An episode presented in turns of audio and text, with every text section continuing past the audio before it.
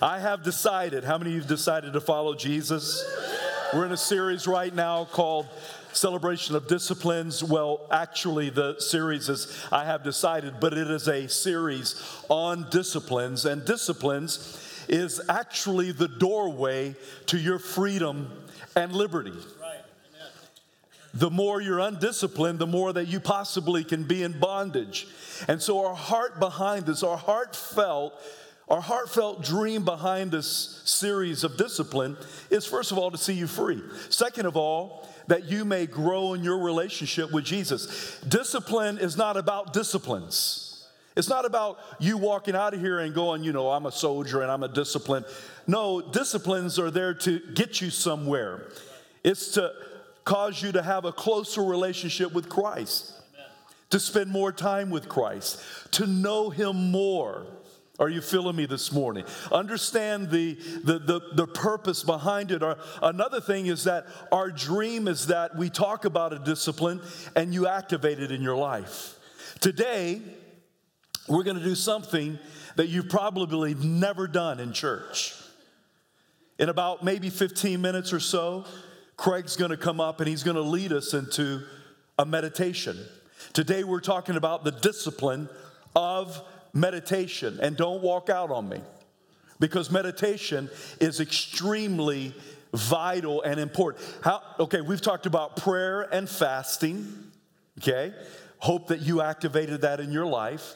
We talked about guidance through God's word and prophetic guidance, and wow, it's an amazing discipline.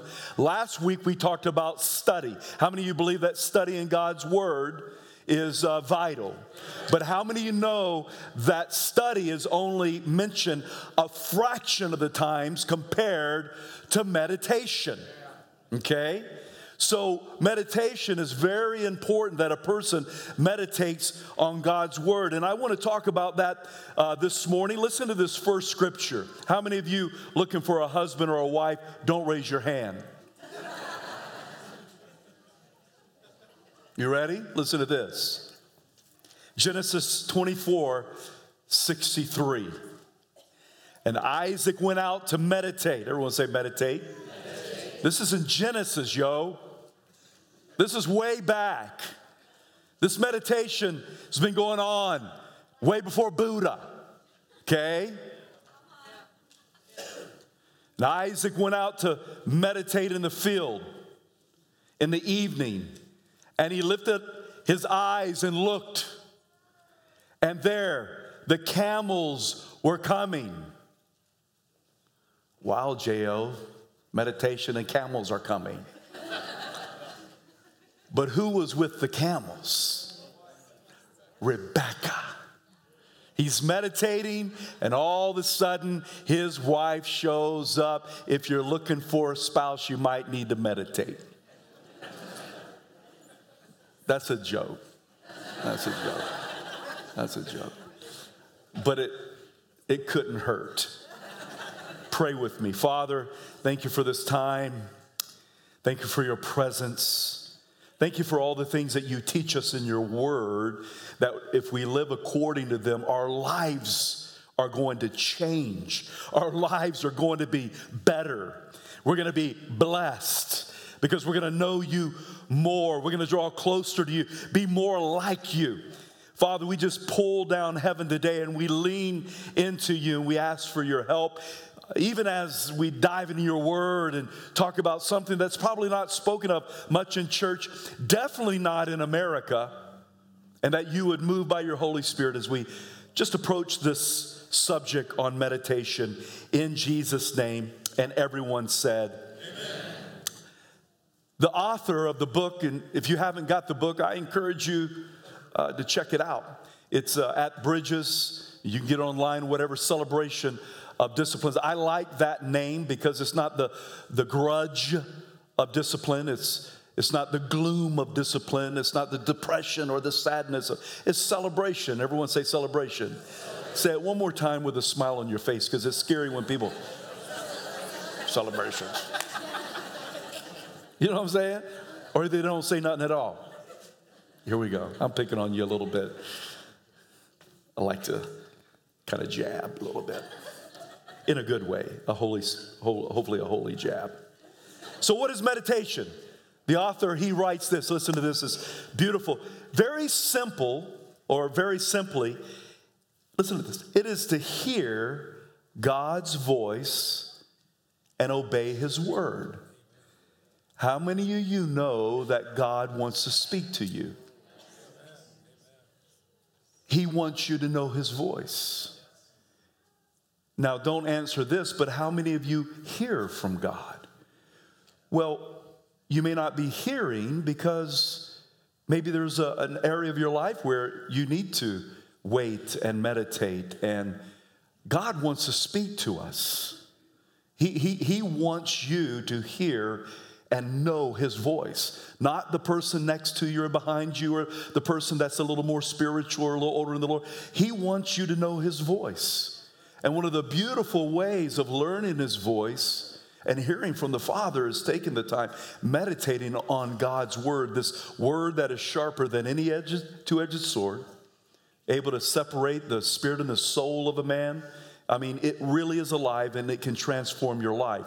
So he goes on to say, and the difference between study and meditation, the study of Scripture centers on exegesis. What does that mean? When you study something, everyone just touch your head. I think it impacts your head. It impacts your head, the interpretation, the explanation of Scripture. And it doesn't mean that when you study the Scripture, it can't impact your heart, because it can. But I want to let you know that meditation of Scripture is somewhat different than exegesis and the study of interpretation, explanation, because it's internalizing and personalizing the Scriptures. It gets very, very intimate, like the last song that we began to sing a while ago as we dove off into that little bridge, the intimacy of the Father.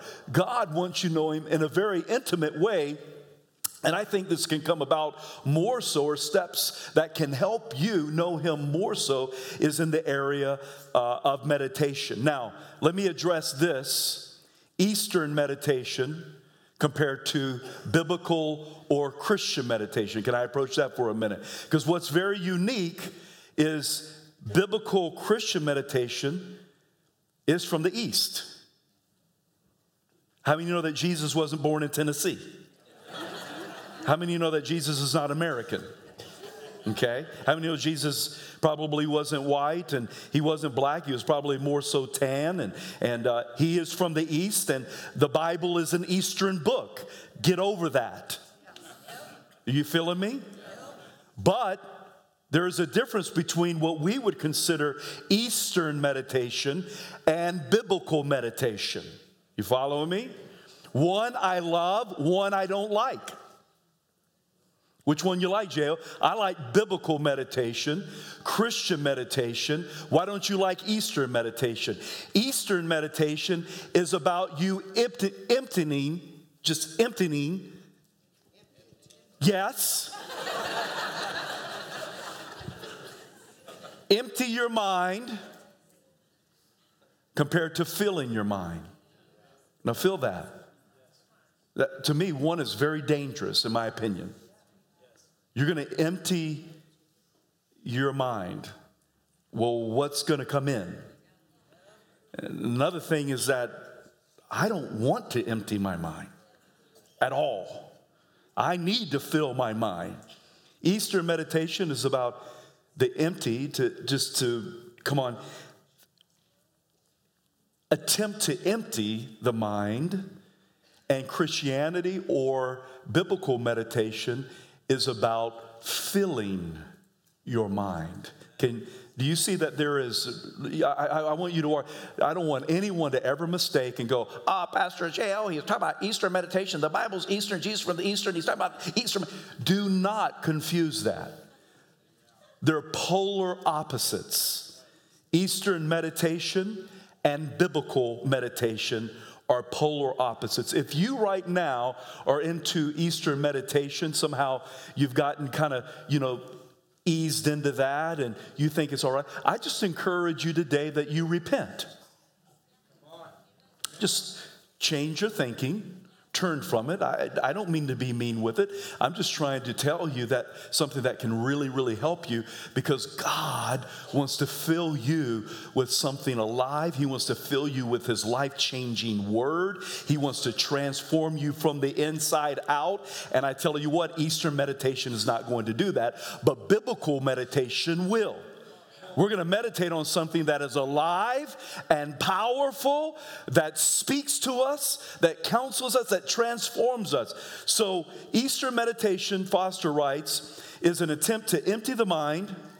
Christian meditation is an attempt to fill the mind. Eastern form stresses the need to be detached from the world. Detachment is not enough. We must go on to attachment. Did you hear that? Not just detach, but detach and attach. What do you mean by that, J.O.? Detach from worry is wonderful, and attaching to the promises of God is a beautiful thing. To detach from anxiety and fear and to attach to the courage and fearlessness that comes in your faith is a wonderful thing. To detach from the lies of the devil and to attach to the truths of God's word will change your life. To detach from the world but attach to the kingdom of God, woo! Are you following me? So it's not enough just to detach. It's just like empty. Don't do that. Just fill me, Lord, fill me, Lord, fill me, Lord. I have not seen enough from the river from above. Come on, he wants to fill you. His Holy Spirit wants to fill your mind with his word. Biblical meditation is remembering. It's focusing. It's ruminating on the truths of God's word. It's remembering his promises and everything that he's done for you and I. I want you to look at a few beautiful benefits of biblical Christian meditation today, okay? The first benefit, let me get this out straight out. I'm going to kind of share some of the fruit of it. But when it comes down to it, the main purpose of meditation is that we would know the Father. Go with me this morning. That you would know the Father, amen, that we would know his ways and the promises of God and his word would get down in our hearts and guts, that we may know him and his love and everything about him, not just his ways, but his face. Or you follow me? That would be the main, but I want to show you what I think of three little, quick purposes of meditation, kind of the fruit of meditation. Everyone say blessings. How many of you have room for blessings in your life? Raise your right hand. Don't get all religious on me right now. Christians, we should not be blessed. Come on, shake that stuff off. You're a son and a daughter of the Most High King who laid his life down for you and I. Come on, he wants to bless you. How? I don't know exactly how, but God is good, devil is bad. Just good theology. Hell is bad, heaven is good. God wants to bless you, devil want to curse you. Now, how many of you want to be blessed? Amen. Amen. Psalms 1:1 through 3. Blessed is the man, oh, what a happy man, okay? Oh, that's what blessed means, pretty much. Oh, what a happy man. Blessed is the man who walks not in the counsel of the ungodly, nor stands in the paths of sinners, nor seats in the seat of the scornful, but look at this, his delight. Say that with me, delight. Now you got to say that with a smile, delight. Come on. His delight is in the law of the Lord, right? And in his law, he, go church. He, wow. His delight is in the law of the Lord. And in that law, he meditates. Goes on to say, day and night, he will be like a tree. Come on, put your limbs out there this morning. Come on, some of you just need to move a little bit. You need to smile. Come on, tree. You'll be like a tree planted by rivers of water, bringing forth fruit in season. How many of you know that fruit is not produced like this?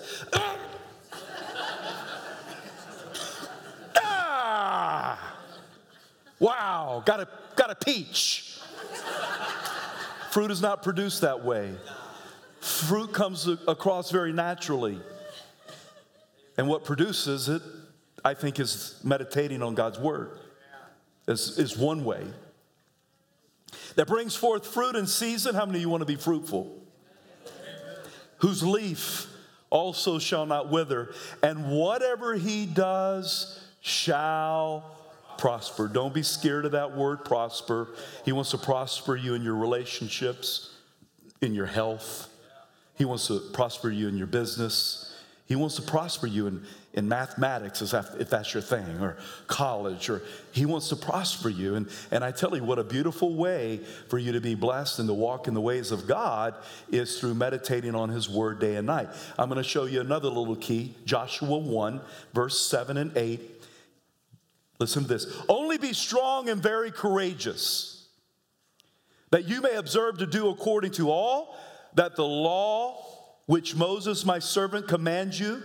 Do not turn from it to the right or to the left, that you may prosper well wherever you go.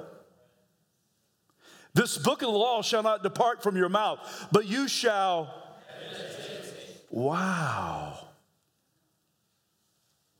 Shall meditate in it day and night. Why? What's going to cause you to be blessed and prosper? I tell you, the secret is right here. That you may observe to do according to all that is written in it.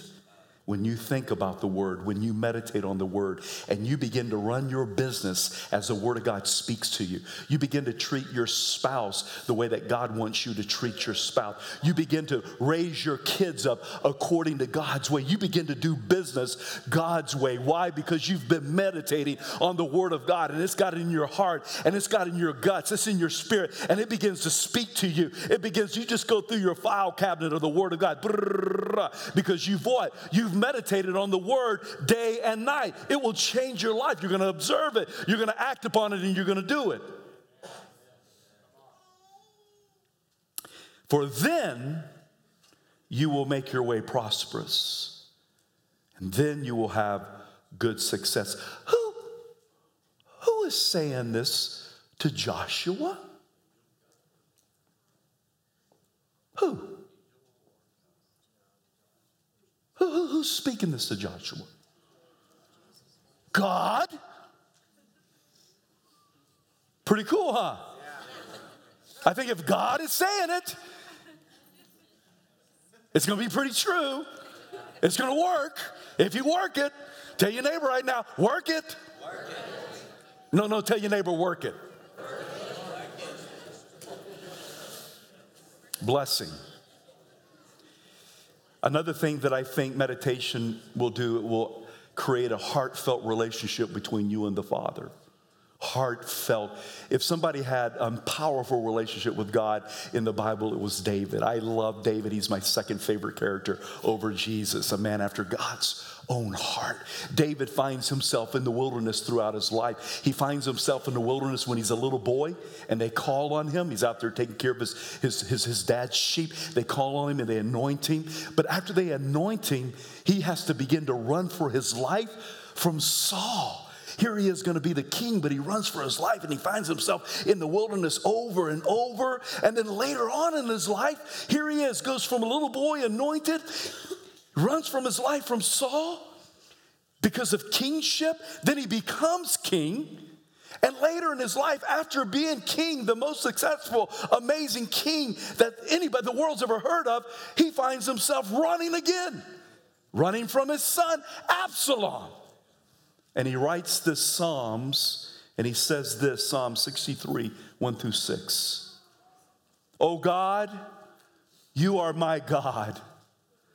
Early will I seek you. You got to remember, he's all jacked up in the wilderness, running from his son. What a heartbreaking story that his son is trying to be king over his dad. I mean, it was just crazy. And David writes, my soul thirsts for you. My flesh longs for you in a dry and thirsty land where there is no water. So I have looked for you in the sanctuary to see the power of your glory, because your loving kindness is better than life.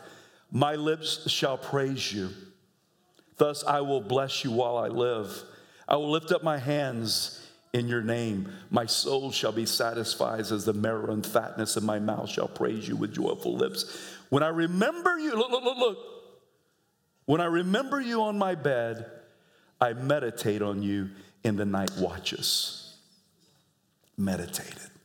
I think it draws a person into a deep relationship with Christ. And before I turn it over to Craig, the last one I think that meditation can do is help us grow spiritually and mature in the things of Jesus Christ. When the truth gets inside of you and it becomes part of you and it speaks to you, you're going to grow, you're going to grow, you're going to grow. Listen to this, 1 Timothy 4, 12 through 15. Let no one despise your youth. How many people we have in here under the age of 25? Just wave at me. Don't let anyone despise your youth. God wants, he's raising up this generation to be armed and dangerous and lethal weapons. Don't let no one despise your youth. But be an example to the believer in word, in conduct, in love, in spirit, in faith, in purity. Listen to this. Till I come, give attention to reading, to exhortation, to doctrine. You know what those things are? God's word.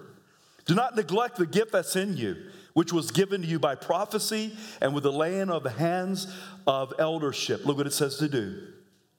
Meditate on these things.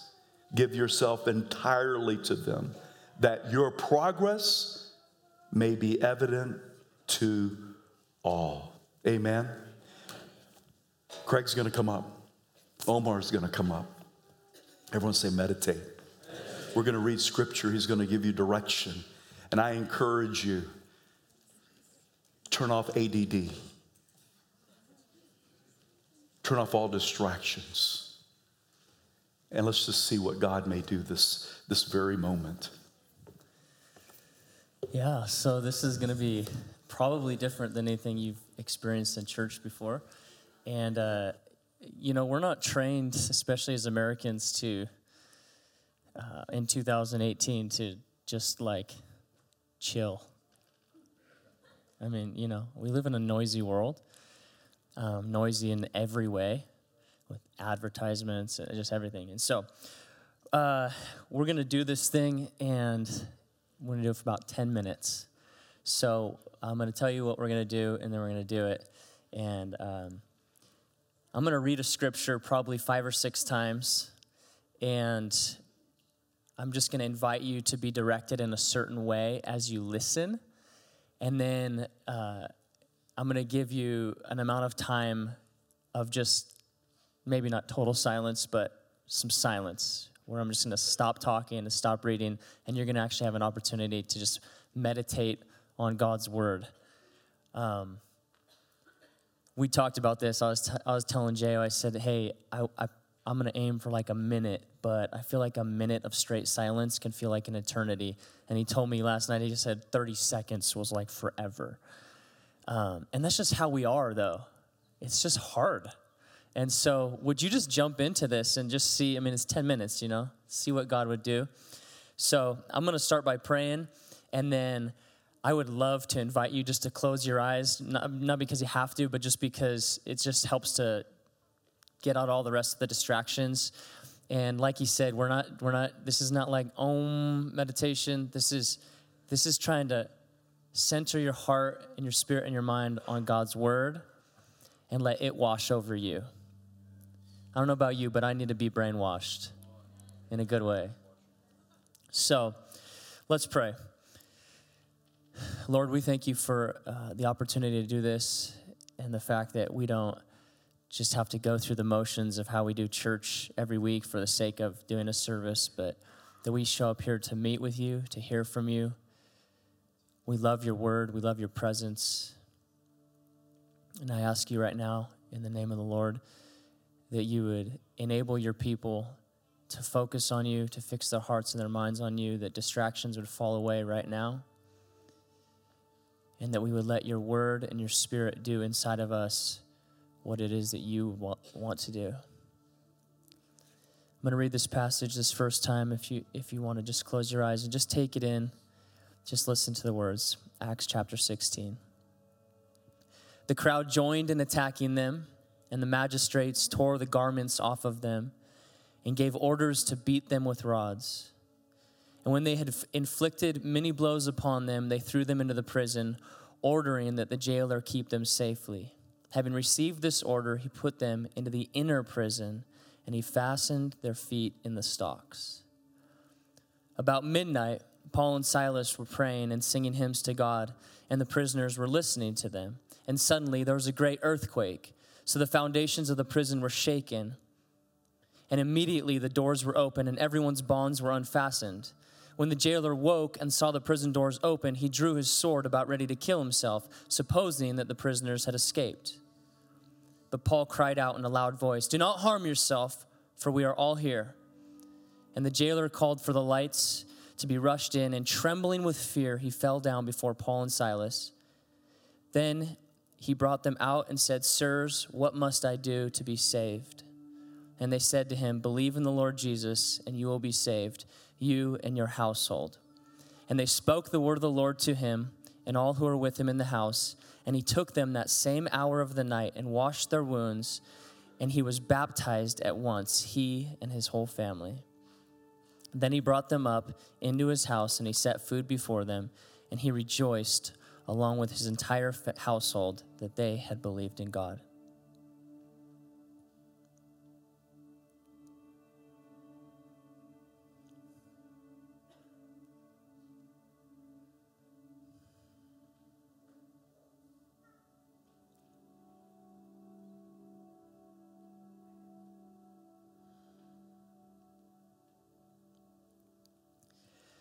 This time as I read it, I want you to put yourself there in the physical sense, that you'd think about this passage with your five senses. What would it have felt like? What would it have smelled like, looked like, sounded like, tasted like? As you hear of the beatings and the imprisonment and the singing, just imagine that you're there physically, taking it in with your senses. The crowd joined in attacking them, and the magistrates tore their garments off of them and gave orders that they would be beaten with rods. And when they had inflicted many blows upon them, they threw them into the prison, ordering that the jailer keep them safely. Having received this order, he put them in the inner prison, and he fastened their feet in the stocks. At about midnight, Paul and Silas were praying and singing hymns to God, and all the prisoners were listening to them. And suddenly there was a great earthquake, and so the foundation of the prison was shaken. And immediately the doors were opened, and everyone's bonds were unfastened. And the jailer woke, saw the prison doors open, and he drew his sword about ready to kill himself, supposing that the prisoners had escaped. But Paul cried in a loud voice, "Don't harm yourself, for we're all here." And the jailer called for lights and rushed in. And trembling with fear, he fell before Paul and Silas. And he brought them out, and he said, "Sirs, what must I do to be saved?" And they said, "Believe in the Lord Jesus, and you will be saved, you and your household." And they spoke the word of the Lord to him and all who were in his house. And he took them that same hour of the night, and he washed their wounds. And they baptized him at once, him and his whole family. Then he brought them into his house and set food before them, and he rejoiced along with his entire household that he had believed in God. Think for a few moments what it would have been like. What would it have felt like?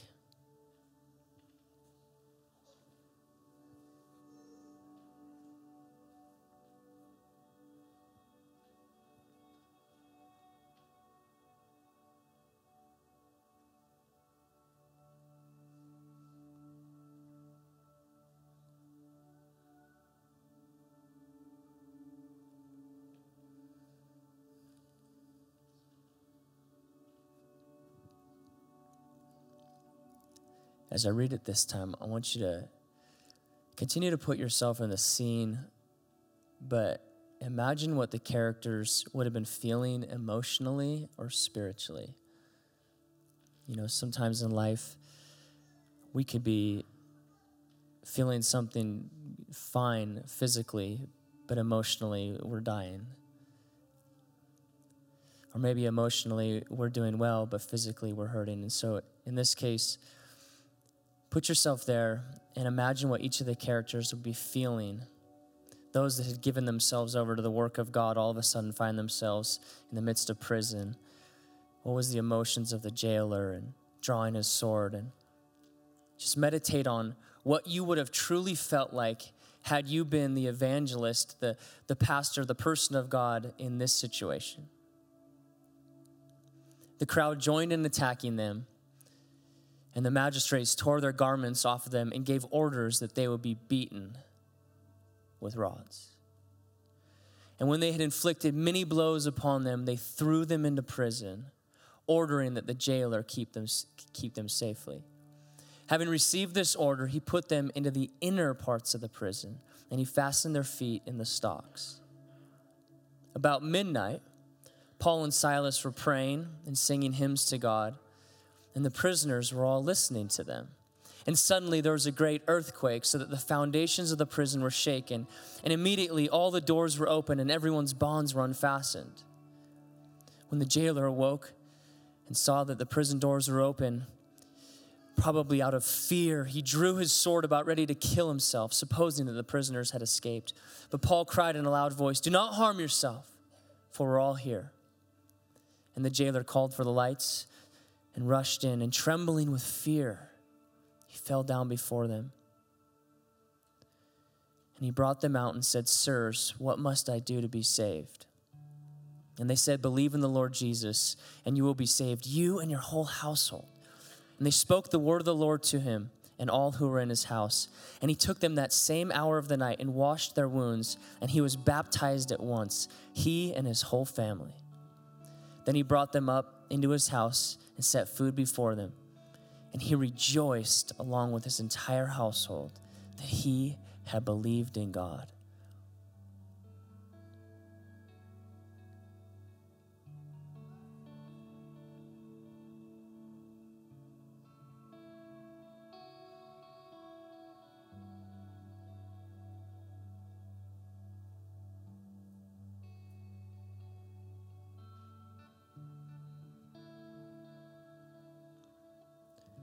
I'm going to read it one last time. And after I get done reading, I'm going to give a solid section of time. And the invitation this final time is that as I read it, that you would let the Holy Spirit speak to you something. Maybe it's one word that just sticks out. It's just that one word is just sticking out to you in your heart or your mind. Maybe it's a sentence. Maybe it's just a thought that has to do with this, but let God kind of put his thumb on one particular part and ask yourself this question: what is God asking me to do based on this scripture? As you let the word wash over you and fill you and speak to you, surely of all things in the word that we can find a way to apply it to our life. So what is it that the Spirit is asking you to do based on this scripture? Listen one final time.